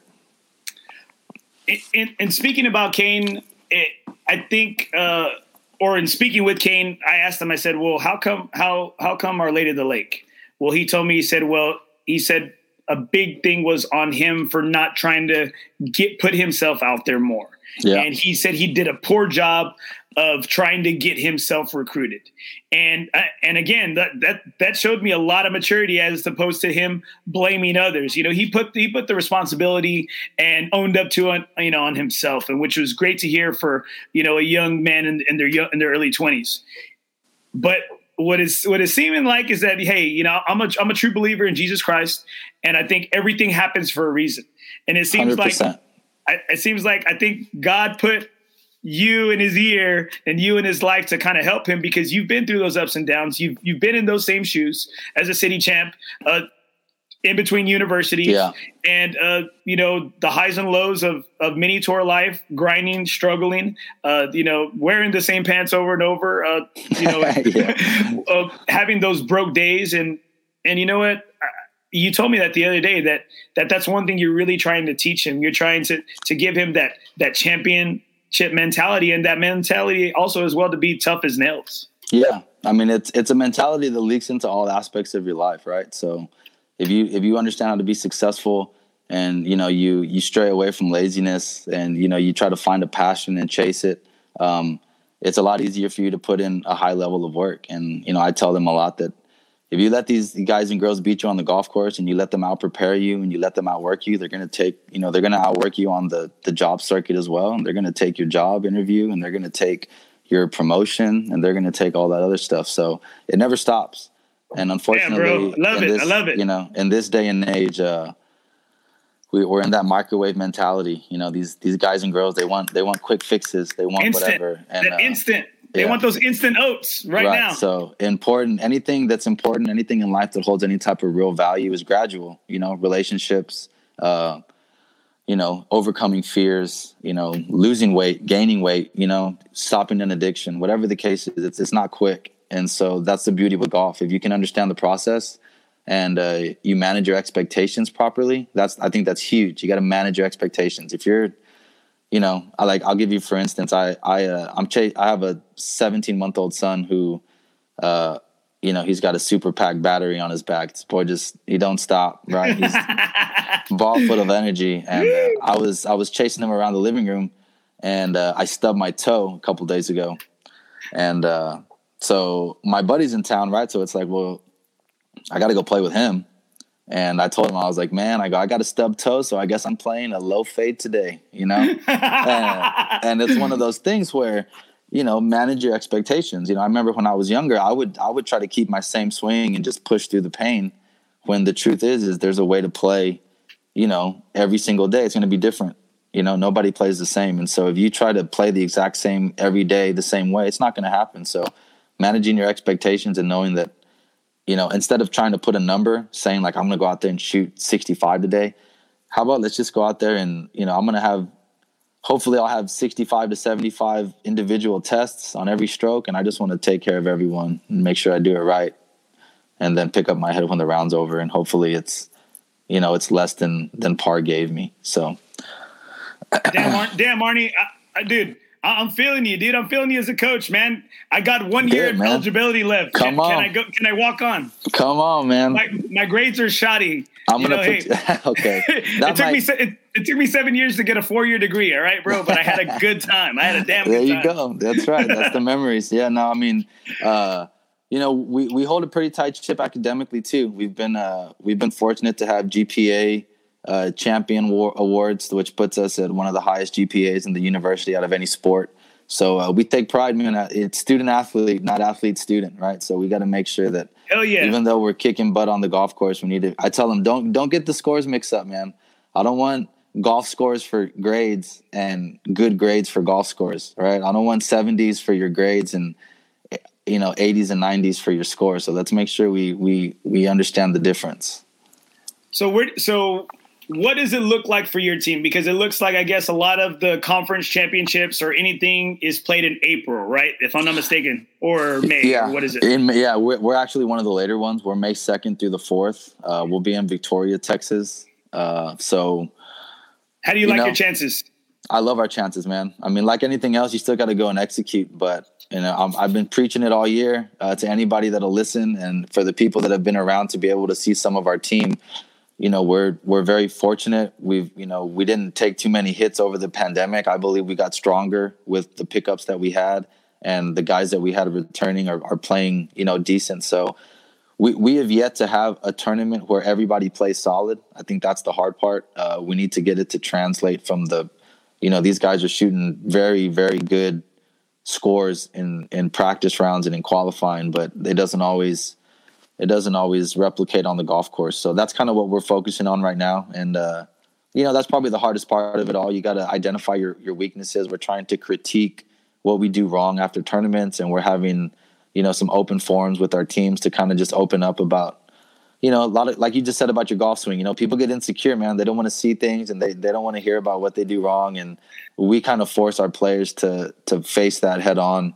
And once you get used to it, and you find out that other players are having, you know, there's nothing that makes me happier as a coach than to see another player helping another player you know that's the best man you know it's that's like man beauty. last year i was struggling with that same thing this is what i did and then a couple weeks later, you know, and all of a sudden they're so that that's kind of what it is, man. Uh, it's a long process. You know, golf is different than regular sports. We don't have a um, most sports have a couple months season, and then the rest of the year they're in off season, and we have uh, a season in the fall, and then we go, you know, into overdrive in the spring. So not only is it trying to get better, but from the from the coach's standpoint, we need to manage their you know they're practicing and we need to make sure that we're not overworking them. You know it's really easy to get mentally fatigued and emotionally exhausted when it starts to get into march and april and we've been playing golf five to six days a week you know every every week and stuff. So that's we just got to keep them sharp and keep them ready to go but our guys and our girls are excited man they're they got a high level of of talent it's hard not to see these guys and girls on the range and just be like wow like there's a lot of talent there so as long as they come and they execute, you know, if we get five guys this year that are playing solid at the right time, you know, I don't I don't think there's too many teams in the NAIA that can mess with us. Well, I'm gonna tell you, uh, your kids are pretty damn lucky, dude. They're they're lucky to have you, and and I appreciate I'm, it, Andy. Uh, no, man, I'm telling you, like honestly, I, I'm gonna enroll. I'm gonna enroll uh, in the fall. All right, I'm, I'm gonna walk on. on. Okay, wings I'm gonna walk on. Wings, gonna, up. wings up, man. I'm gonna yeah, walk on, man. man. All right, uh, I can't show this on here just because this is on a different little uh, group setting. But uh, Jerry Montes, I know you. That that that's how I got it. That's how I initially got in contact with you, my man Jerry. my man Jerry. He said, uh, "Fellow Holy Cross alum." He said, uh, "Always got your back, Arnie." Yeah, man. I mean, and th- and that's the kind of I always got Jerry's back too. There was a little while where uh, where we were we were pretty much living together. Uh, his junior year, my senior year, he was either I was at his place or he was at mine, and uh, you know those are the kind of things that you remember. The cool part about Holy Cross and and anything like that, you could see people that maybe you don't even know, but it's like you went to Holy Cross. Oh yeah, all right, man. Like instant brothers. brothers you know, brothers, I got yep. I got to buy you a drink or you know come over here, come come meet my wife, you know, or something like that. And so. uh you know, I mean, I love all my Holy Cross brothers. You know, there's not a, there's not a thing I wouldn't do for them if they if they really needed help or anything like that. And you know, I'm comfort I'm comforted and confident that they would do the same for me. So, um, yeah, man, Holy Cross through and through. That's what I want to hear, man. I, I love to hear that, and, and I think it's just it's, it's pride, man. Shoot, I, I, I try to do that at my school. Uh, like you said, it, I think peer peer teaching is probably the best teaching because you know it's like we're like mom and dads you know it's in through one ear out through the other yeah. you know as, as, coaches. But when you know somebody that you respect or somebody that you have to go you're in the trenches with and that you're out there battling with constantly and they tell you hey uh, your setup needs to be more here or no you're leaving that club face open or no your three three technique is this way you know like like those you those kids that are getting those tips they, they take them more to heart. Yeah and, definitely. and and for me like when when somebody tells me one of my peers or one of my other coaching buddies takes it like like when i listen to you or i listen to any good instructor uh like me like i i feel like i can coach anything and it seems like that's for you like because you can relate something and you know to to something else to where uh, and I'm sure that's why you're being you're you're real successful with your kids, and why you've been such why you're going to be a, such a big asset to Ray at On Par Golf is just how you relay that information and how you relate it. I appreciate it, man. Yeah, I mean, we've, you know, I've struggled enough, and and most of the stuff that I, te- I, most of the stuff that I teach is just off personal experience. You know, a lot of the things that I teach my players is stuff that I I do myself. You know, so I let them into my head about pre-shot routines and you know how to, you know, uh, high percentage shots to hit out of the rough and just different numbers and stuff like that. And the more you know about that kind of stuff, it puts your mind at ease. You know, and so. Uh, it's it's really just what it is. The more you have a set of rules of how to get across or around a golf course, it just helps you when it's time to make a decision and to stay consistent. So I appreciate it, Ray. I mean that that's my goal as a teacher, as an instructor, you know, as a as a friend or anything else. Um, it's just one of those things that we you know we love golf. It's what we want to do. And this is this is what I'm sure Ray said from On Par Golf. Arnie's passion for golf is off the chart. Blessed to have him on the OPG team. I appreciate it, Ray. Thanks, my man. Yeah, I'm excited for the future. No, and and, it, and it's so funny. I just I, I, was speaking with Ray and AJ. Uh, I had him on episode 18. That's how far back I had him. And, okay, uh, I got to I got to check that one out. oh man, dude, it, it's dusty, bro. It's super super dusty. Uh, I like to think uh, you know I've upgraded since then, and it's really been nice because uh, I'm not trying to toot my own horn or anything, but you know, uh, like like I'm looking at the time that we've been recording, but I'm just like, dude, I like it really seems like nothing to me because you know what I, I want to hear your story. I want to hear your story and know about you because you know what I was looking. Dude, you don't post crap for social media. You, no, you just man, have I you don't. just have you just have an account that maybe Yeah. you posted something like three years ago. Well, you know what happened is that that kind of stuff started. Uh, I'm not a very social person on that standpoint. You know, um, you know, I, I, get a bunch of I get a bunch of slack from people around. You know, I, I, I didn't catch the the social media wave. Um, I'm I'm kind of in between that. I relate more to the grandparents probably than I do to the kids when it comes to posting stuff. But you know, just like I was brought up, I, I never felt that my my life was important enough to to tell to other people. You know, so if if I'm close with you and we stay in contact enough, you're gonna know pretty much everything that goes on with me. But you know, yeah, like we, you know, my son was born and, um, you know, I, I posted, we, me and my wife posted something small, but it's just kind of like, it's just not us to, to post a lot of that information. So when it comes to, to golf and, you know, with how social media has taken off over the past five years or so, you know, we're going to have to probably start pushing that form a little bit more, you know, I'm definitely behind the curve, but yeah, when it comes to me, man, I'm, I'm not, I'm not too, I'm not just, uh, you know, throwing everything out there. I, I try to keep it pretty, pretty private. Well, well, good man. I'm, I'm, I'm sure hoping that everyone's really going to see what type of guy you are, and so that it would get them to go out to on par golf and to not be afraid to to work with instructors. Because I think Yeah. a lot of times uh, it's it's that eliteness, that exclusivity, you know, that makes people not want to walk through those doors. Because I know, like, like I felt it too, and uh, yeah. I think that's what on par golf, and that's that's what you're doing. But hey, all right, I still got several questions I need to ask you that I Come on, always man. ask my guests. Uh, do it. favorite favorite golf course in the South Texas area. When I say South Texas, I say Houston down. Man, favorite golf course. Uh, let's say locally, it's TPC San Antonio out of out of, out of the Oaks, um, and then all of South Texas, man. I mean, Laredo Country Clubs. I got a history at Laredo Country Club. You know, I, I love that course. Um, and then also, it's a little f- further north, but Comanche Trace is my is my go to. I've never played there. Yeah, I've man. I, I mean, a lot of qualifiers out there, and then I played at Schreiner University for one year, so that's why, how I was uh, introduced to that course. I got to play there two or three times a week, every Oh. week, and it was amazing. I mean, if you're from San Antonio, you don't mess with bent grass, and uh, When I yeah, went we don't there, have we don't have a lot of it. We don't. yeah, it was like putting. Another plug though, Castroville Alsatian Golf Club in Castroville. Miss Reed out there. Uh, she's I been heard she's for- awesome, man. She She's seems amazing. really cool. She's amazing. Uh, her son's a stick. Uh, he actually shot the low round today at the at the pre-qual. I think he fired 64. Uh, Curtis Reed, but uh, Miss Reed out there, Laura Reed, she's she's amazing. You know, if anybody's in that area, y'all need to go check out that golf course. That golf course is probably the the furthest south golf course that still overseeds with bent grass. So their greens are top notch in the winter, and you know they're great right now. So if yeah, if y'all ever wondering about a place to go play, Castroville, Alsatian in Castroville is, is a place I got to go check it out. We were, we were supposed to go play there, and then the freeze happened. We were supposed to go play there on Wednesday. We had like, or like that wi- that weekend, and we had uh, like 24 guys that were going to go from our group.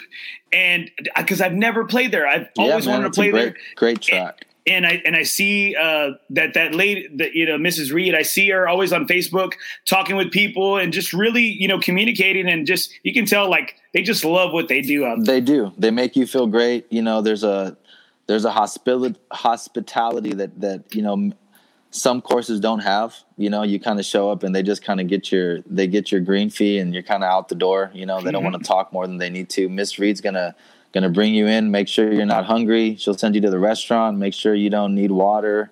You know, she was uh she's bought in the bought in our team pizza. You know, after one of the after one of the tournaments. I mean, just she's pretty much our our our uh, complimentary team mom. So yeah, she's amazing, and what they're doing out of Castroville is great. So it's just good to see little courses like that be successful, and they're doing a great job out there.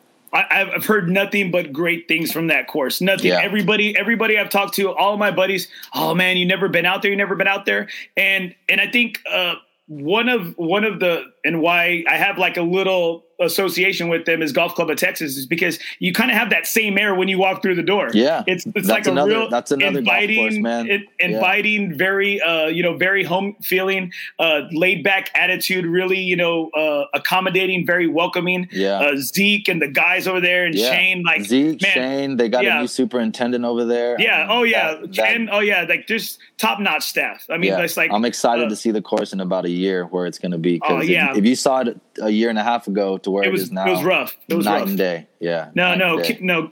Ken and his guys, they're they're doing some amazing things, and and and I always think the front desk, you know, like how Zeke and them, like they're just man, they're great guys to deal with. They really are. They make things easy for guys like me, or whenever I want to have an outing or. Uh, invite my friends out there and they they've really helped me out by giving me some uh, by giving me some free rounds to give out to my listeners man. and stuff like Very that. hospitable. And yeah, yeah, man, just this. And that's really what dudes. you want, man. You know, I mean, you just you want to feel comfortable when you go out there, and I mean, if you know the guys in the pro shop, you're going to be more you're going to be more pressed to go out there and hang out and you know see how they're doing and stuff, and that people lose sight of that. You know, it's it's not just about the golf course, but it's about the people who work there and you know, sometimes you make such good relationships with the people that work there that you go more to hang out and see the people that work there than it is to play the golf course. You know, so well, you, well, you notice that they start to become part of your like at least your golf circle, and then maybe you know, then you see them and you're having drinks with them elsewhere outside of the golf That's course right. and things Heck like yeah. that. It's like whoa.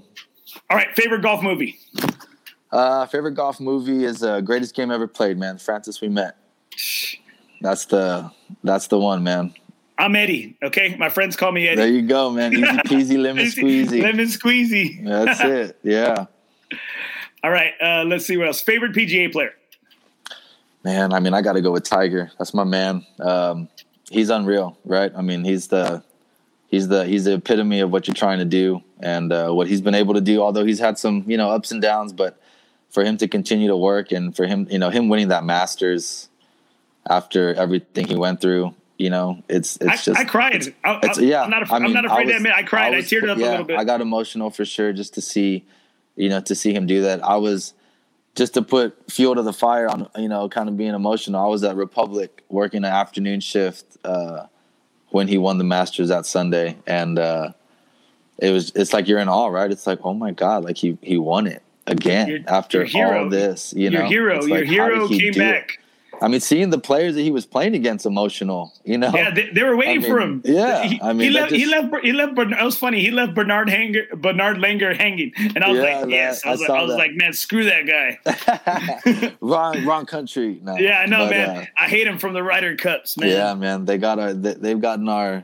They've had our ticket for a little bit, but yeah, man, it would be Tiger Woods. Um, you know, just for what he's done and and and how he goes about his business. It's uh, you know, I can't even imagine playing golf at that level with that many cameras on you. Best best uh, cash game player you've played with around town. Hmm. God, man. I mean, I've, I've heard I've heard a lot of names out there, you know, and, yeah. and I've seen and I've seen some of them up close. I, I have. Yeah. I mean, I, I mean, I got like I don't know if I can stick one guy, but I mean, guys that I play cash games with that, that I've always seen just kicking butt. You know, uh, Casey Lim always always doing well whenever he plays in those things. Uh, Kyle Pritchard, uh, Curtis Reed, you know those guys. Uh, I played in. There was a there was a couple it was like an organized cash game that they were having for a little bit. I think they were trying to get a, a, a tour up started locally right before the pandemic. But uh, Tim Hobby, I played with Tim a couple times, and he's a little older. He's an instructor out at uh, out at Sonterra, but he's got some great accolades. Uh, he's played in professional events, I believe. I don't want to misquote, uh, you know, what he's done, but I, I, believe he's played in some majors uh, on the PGA Tour, and uh, I don't know exactly his age, but uh, I mean, he can go. He can he's, go. Uh, he's just he's like a little machine, man. He just he hits it to the fairway, hits the green. Next thing you know, you're making the turn and he's beating you by four. You know, it's like, whoa, what the hell happened? What, what just happened? Yeah, but yeah, he's he's impressive. All right, best player, best player that you've seen here in the city. Man, best player that I've seen in the city, man. Um, I mean, Abraham Ancer's, you know, played a lot here. Um, I've, I've, I've been fortunate to see him play. You know, he's he's very impressive. Another just machine-like golf game, just fairways, greens, putts. Um, he's solid. His game, his, I, I love his man. game, and and I'm I'm really happy for him that he had all the success he had at the President's Cup yeah. against the United States, and then even you know what? Uh, they did take his words out of context when you know what he did. Yeah. He wanted to face Tiger. I mean, Why what are you going to say? Exactly, like Yeah. exactly, like oh oh he he got Tiger. Oh Tiger gave him what he wanted, and I'm like, shoot, you know what? Like he he played with Tiger. He did. Heck yeah. He, he didn't stare. He, he he stared right into his face, and you know what? And he he went toe to toe with him. And the truth is, is that nobody else on that team was saying they wanted Tiger. So you know, Nobody. him calling And- him out, it's like cool. And I think next to next to Sun JM or Sun God, I think it was Abraham Ancer had God, had a Sun God. I think he had a probably the best President's Cup, and it was good to see because you know what that guy. Hey man, out of uh, you know out of Reynosa, there out of uh, out of Macau or out of Yeah. uh, he was he's from really he went to Sharyland High School. He went to with my Right. to school with my brother-in-law, and Okay. I'm trying to players get went to Sharyland. I'm Uh, trying to get- players. I'm trying to get Abe on the show, man. Like I've only I've had some Q and A with him right afterwards, but man, I'm so bummed about the VTO this year because I know. unless unless you're golf network, unless you're the Golf Channel or NBC, They're not you're the letting you in. They're not letting me in, and that's because Yeah. I do I do my little gigs with uh Sports Tonight with Hector Ledesma at a Sports Tonight, and man, I would get all access. I'm here media tent. I'm behind the ropes. I'm in the you know I'm everywhere, and Yeah, that's you know awesome. I, I spoke to I spoke to Tony Finau. I spoke to Andrew Landry. I spoke to uh, Morgan Ho- Morgan Hoffman. I spoke to Abe. You know, I spoke to all these guys. You know, Graham McDowell's a dick. You know, I will still always say that till my dying day. He's a freak. He's a freaking dick. I Uh, didn't know that. I, I, Oh yeah, he is. He's a jerk, man. And I heard, I think I heard David Ogrin, you know, talk about him saying how nice of a guy he was, and I said, man, that guy's a freaking jerk. He walked right by me, and I was trying to talk to him, I but called maybe because he knew me. Maybe because Yeah. yeah. I did, Yeah. I did. I said, sir, yeah, he walked right by me. But Tony Finau, cool as hell. Pat Perez, again, like those Pat guys. Perez. His like, dad graduated from Holy. Cross. I don't know if you knew that. No way. Pat Perez, Pat Perez's dad graduated from Holy No, you're you're full of it. Yeah, I mean, go fact check me, but I'm pretty sure that's the. I'm I'm I'm almost positive that's the case. Yeah, he came into San Antonio back in like 2000 and. I mean, he was just. I believe he was just on tour for a little bit, and he came back to to San Antonio. He did like a little exhibition, three hole exhibition at Brack with the junior city junior champion men, uh, boys and girls, and uh, I believe that was put on through his dad, and uh, I think his dad was was associated with MAGA, and uh, Oh, they got okay. that they got that going on at at Brackenridge. So that was a while ago. We're talking like 2000 and 2004, you know, or something like that. Yeah, When somebody that, when that happened. Somebody asked right here, what what year did Pat's dad graduate? Yeah, I, I don't know. I I'm don't gonna, know. I'm gonna have to go check that out. But uh, yeah, I'll uh, I'll I'll make sure and get it to you whenever I do find out. Because yeah, that was that was a pretty cool thing. Dude, he's a, he's a great guy. Like is, like man. what He's you really dude. what you see out there like is That's right. exact is exactly how he was. You know, Yeah. some guys put up a front like Joaquin Niemann. He's a little shit too. He is. Is he's he? A little, yeah, he's a little he's a little shit, man. He is. and I was just like I was I was talking with him, and you know I had my phone there recording you know some Q and A because I did I post them on on the show, and uh, I was just like I just turned it off and I just said. I'm out of here, dude. Like I'm, I'm out, funny, like man. like mid mid conversation. I'm just he goes, Yeah. what what is what is OB? What does what does OB? What does that mean? I was, you know, dude, I'm out of here, guy. Say it means out of bounds. That's, That's what it, it. That's it, man. All right, let's see what else. Uh, last thing, what is? Uh, I have a little segment called Beyond the Stakes. Uh, what is something that uh, somebody can do to get under your skin during a round? Is it maybe like say, say make a noise uh, as your putt is about to go in and it lips out, or is it like, uh, hey, there's a lot of meat on that bone?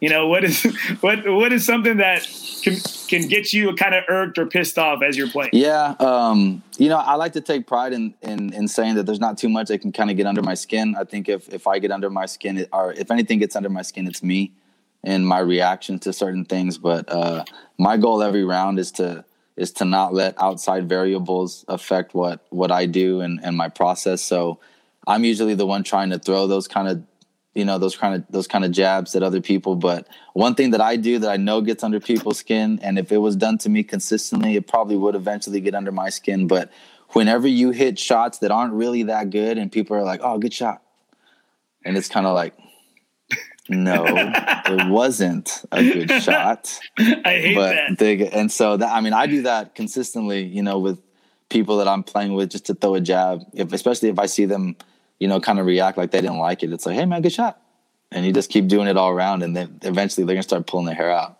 so but yeah that, that's probably my thing Okay, that's good to know, man. It's good to know. So when I do play with you, I'll be like, hey, Yeah. good shot Yeah. when you're OB and we can't find it out there at Yeah. GCT. Uh, all right, I got a couple last two questions. Let's see right here. Last two questions. Uh, favorite golf memory.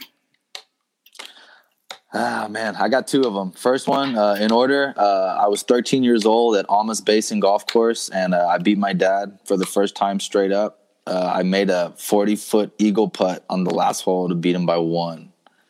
So he was, uh, I think he shot 77, and that put me at 76.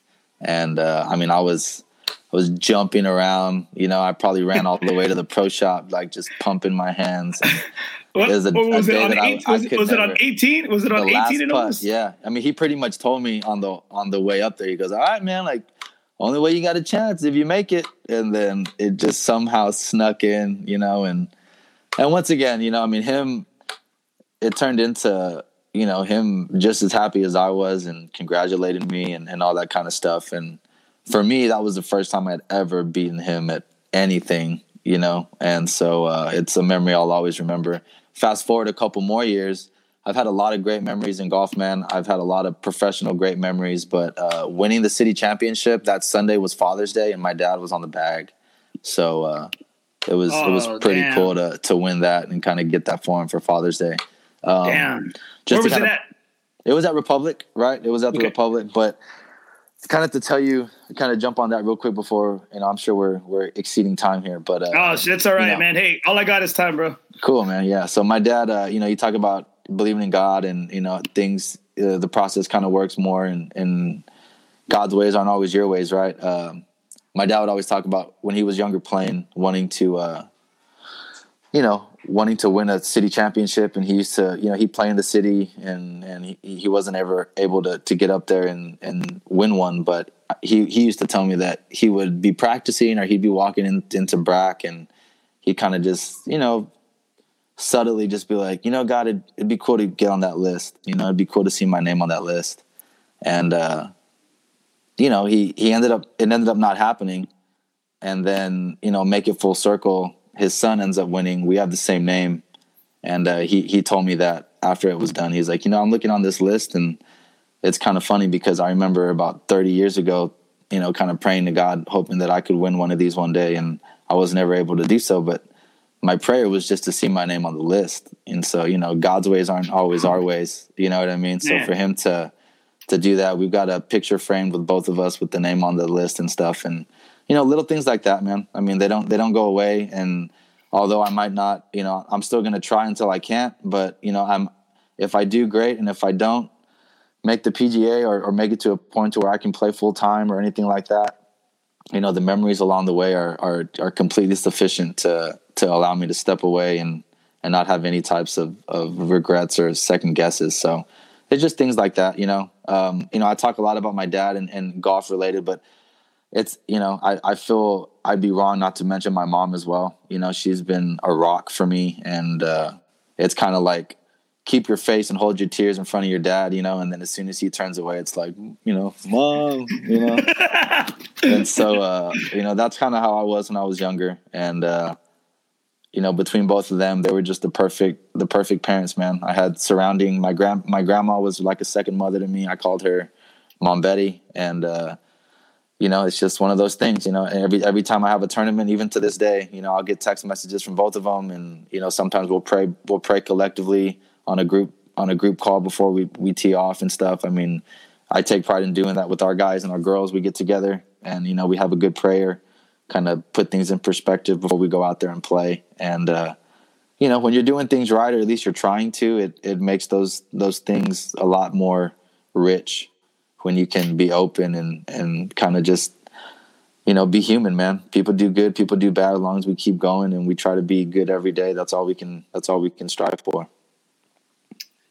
man, dude, uh, you have me you have me kind of speechless right here because I always I always try to kind of screen who I, I think I want on the show. And again, I do this because I freaking love this game. Uh, this game has taught me so much about myself. And really, I, there's several reasons why I do this show. One of the reasons is is because I said it time and time again, and I don't mind saying it's my it's my damn show, so I get to say it. Uh, it's, it's a way to keep me close to my dad it's just like golf is our that's our thing. That's yeah. our binder we're on the phone you know he lives in corpus still.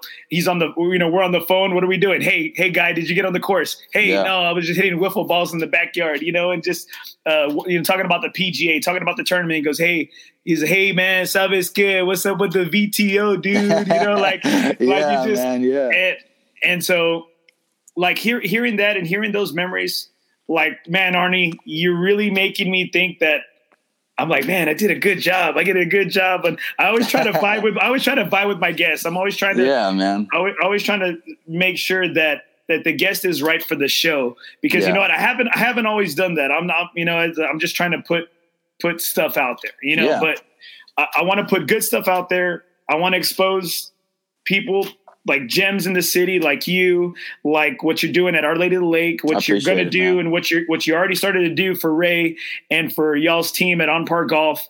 And dude, I, I, wish you nothing but the nothing but success with you and your team this year, and in the upstart of your female program. Because you know what, I have two daughters, and uh, I would hate for somebody to try to limit them on what they can do.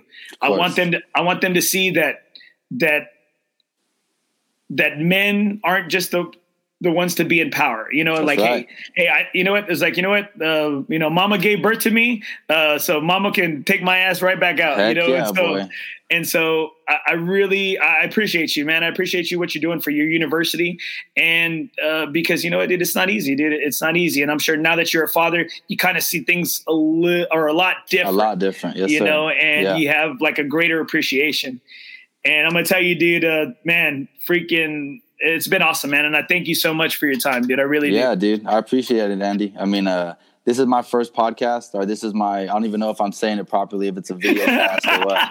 But uh, but yeah, man. I mean, I love talking golf, and uh, you know, hopefully, some of the stuff that I said today can either uh, resonate or, or help anybody that was listening. And um, yeah, I mean, on par. If any of y'all have any questions, or if any of y'all are looking for instruction, we're you know we're happy to help. We're out there at Mission, Del Lago, and Cedar Creek and uh, you know we're really excited for for what the future is holding for not only for for us but just San Antonio golf altogether. So uh, a lot of good things, man. Our Lady of the Lakes, you know, I'm very blessed to be in the positions that I'm in. Um, you know, we're just we're just trying to be successful. If we can just impart into kids and, and into our students, you know, some some good stuff and generate some good relationships, then you know that's a win at the end of the day. No, man. You know what? You don't. You don't have to to try to do it. You're already doing it. And uh, thank you for being. Thank you so much for being on the show, man. I know a lot of a lot of my buddies and a lot of your friends have chimed in right here because I'm watching my iPad. I'm watching. That's if you see me looking down, I'm looking at my phone, my yeah. iPad, because I have three different things going on at the same time. If you wouldn't mind just sticking around as I close up, man, just so I could uh, finish up with you, I'd appreciate yeah. it. For sure, bro. No doubt. All right, guys. hey, me, Andy. no, no, thank you so much, guys. Hey, you can re- you can you can hit up Arnie Martinez at On Par Golf. Uh, he's out there at Cedar Creek, and hey, make sure guys uh, follow Our Lady of the Lake University Athletics on Facebook. Uh, maybe you'll see some more uh, pictures of uh, our boy Kane and Arnie That's out there winning some tournaments. Hey guys, thanks so much for tuning in. Uh, I really appreciate it. I really appreciate the support. I know we went uh, a little bit later than usual, and it was just such a great talk with Arnie. He's such a great dude in this game, and uh, man, I really love building relationships with people that are involved heavily in the city, uh, in the golf the golf scene here in San Antonio. Uh, so please, like I said, uh, follow Our Lady Lake University, follow On Par Golf, Ray Garza, he's the head guy over there. Uh, thank you so much for everybody tuning in. I really appreciate y'all support. Uh, y'all are the reason why I continue to do this show. Uh, remember, in the game of life, nothing is OB.